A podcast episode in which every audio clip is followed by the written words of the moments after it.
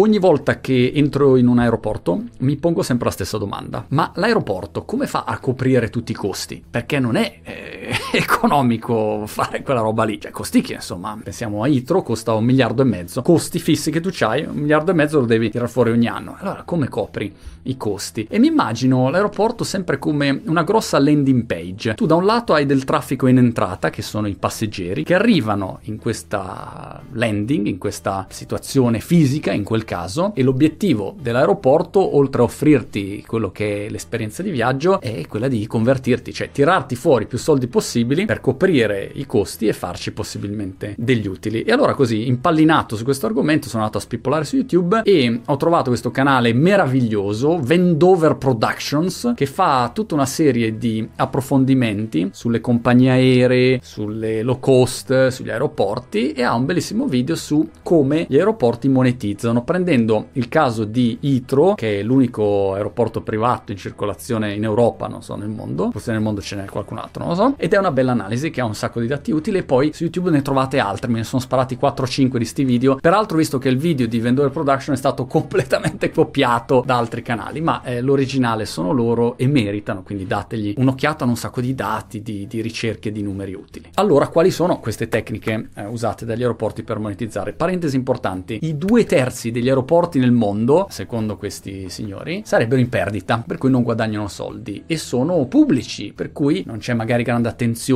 alla monetizzazione, eh, lo Stato alla fine copre i costi, però insomma ad oggi non è facile fare un aeroporto che poi ti porta a casa dei soldini. E un aeroporto tipicamente ha due voci interessanti per avere delle entrate. Va a chargiare, a caricare i suoi fee, i suoi importi sulle compagnie aeree. Immaginate, no? Che c'è British Airways che deve andare a volare su Itro e quindi paga all'aeroporto di Itro degli importi per usare i vari servizi dell'aeroporto, quindi questo è abbastanza logico. Apro parentesi, è interessante notare come la pista sia uguale per l'aereo piccolino o l'aereo gigante di lunga percorrenza, ma l'aeroporto guadagna di più sugli aerei di grandi dimensioni e meno sugli aerei piccoli. E per questo motivo, ad esempio, Itro ha poche destinazioni dentro l'Inghilterra e paradossalmente Amsterdam, l'aeroporto di Amsterdam, ha più destinazioni per arrivare nelle varie città inglesi per questo motivo. A Itro, che è gestito privatamente e deve fare tornare i conticini, conviene di più avere tutti i voli di lunga percorrenza con gli aerei grossi e insomma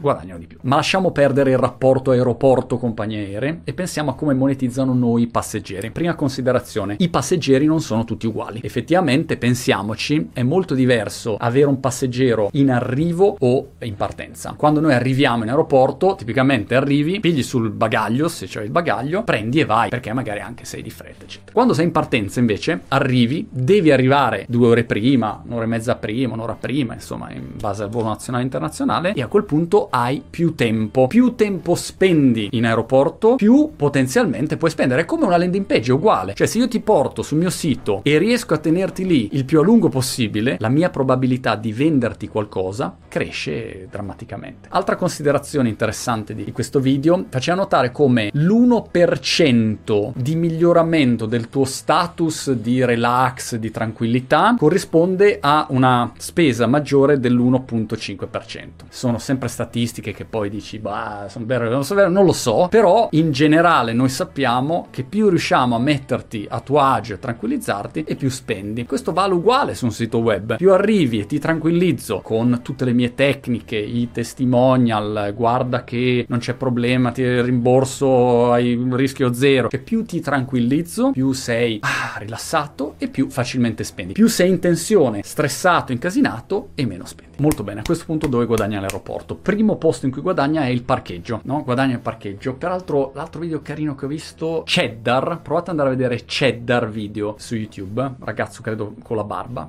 video carino, ben fatto. Il parcheggio, vabbè, è autoesplicativo, insomma, porta entrate all'aeroporto. Una volta che tu arrivi in aeroporto hai la fase iniziale, quindi i negozi che sono fuori, ma soprattutto dopo che hai passato i controlli, tipicamente passi in mezzo a un duty free. Duty free, peraltro, nessuno dei video lo fa notare, ma ma mi sembra abbastanza ovvio, è costruito con l'effetto casino. È sempre pieno di luci, è luccicante, c'è un po' di casino, i profumi, i suoni, capito? Eh, e tu sei lì un po' ricoglionito e compri. Sei nella golden hour, no? L'ora d'oro, da quando ti sei rimesso le scarpette, le mutande del controllo che ormai ti, ti tolgono qualunque cosa, a quel punto entri, sei pronto a comprare, sei pronto a comprare e ti accolgono con il tax free, mica tax free. Ovviamente poi sai, risparmi davvero al duty free comprando più puttanate possibili perché sei ammagliato da questo momento magico. Chiaramente non risparmi assolutamente niente. Risparmi se non compri, ma nel momento in cui compri, sì, risparmi le tasse sugli alcolici, le sigarette, ma nell'insieme alla fine hai speso dei soldi che magari non li avresti spesi per comprare, fa il caso uno dei video, il solito toblerone mega gigante. A volte nei duty free trovi questi cioccolati infiniti oppure il lollipop, il ciupa ciupa mega enorme. Io ne ho comprati tre l'altro giorno. Ciupa ciupa che non avrei mai comprato in vita mia. Però sei lì e dici, ma compriamoci ciupa ciupa. Una segnalazione carina che ho trovato in uno di questi video e volevo approfondirla. Ditemi se, se vi torno, se qualcuno insomma è dentro a questo settore ci dà conferma. È il fatto che un percorso a serpentina, perché effettivamente sono sempre a serpentina. Prendete Roma adesso quando parti per gli internazionali è a serpentina. Gatwick è a serpentina. Non è un percorso dritto, squadrato, muoverti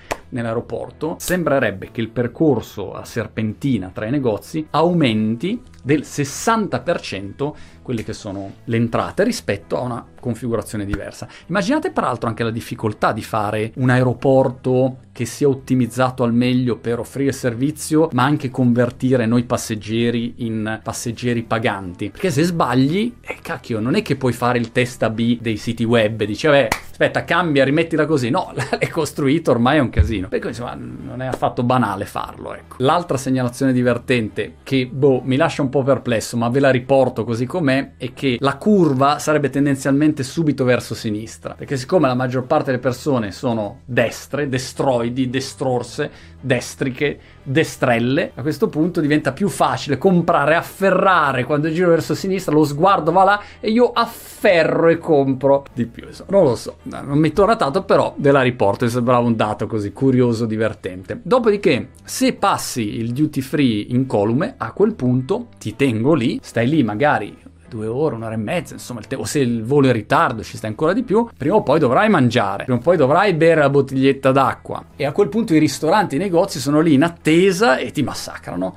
Arrivi, spendi delle cifre pazzesche e sono tutti super super cari. Perché? Da un lato uno dice ingiustamente, no? Perché fanno dei ricarichi pazzeschi. Io vedo sui giochi, ma porca paletta, a volte compri un Lego quando prendo i giochi per i bambini da un aeroporto all'altro, mannaggia, cioè, costa, non so, 30% in più, 50% in più, 100% in più, senza nessuna motivazione, ecco. E quindi questo è un aspetto. Dall'altro, ricordiamoci che i negozi o i ristoranti per essere in aeroporto pagano, no? Pagano anche salatamente la loro presenza e per cui c'è un ricarico che in sostanza ti passano, ecco. Tu paghi il ristoratore che deve pagare l'aeroporto. Per cui è una situazione dove tutti devono guadagnare e costi vanno su. Dal punto di vista del marketing e del commercio, gli aeroporti sono un posto comunque interessante da studiare. Vorrei studiarli molto di più e anzi se ci sono esperti di aeroporti in ascolto mi contattino perché mi piacerebbe fare magari degli speciali o degli approfondimenti per capire quali siano le dinamiche perché tu effettivamente hai un pubblico che una volta che entra in aeroporto di fatto non può più uscire. Sì, puoi uscire se dici basta, no, non volo più, ho scherzato, puoi in un qualche modo uscire, ma eh, se no sei costretto a stare dentro lì e una volta che ti ho dentro lì,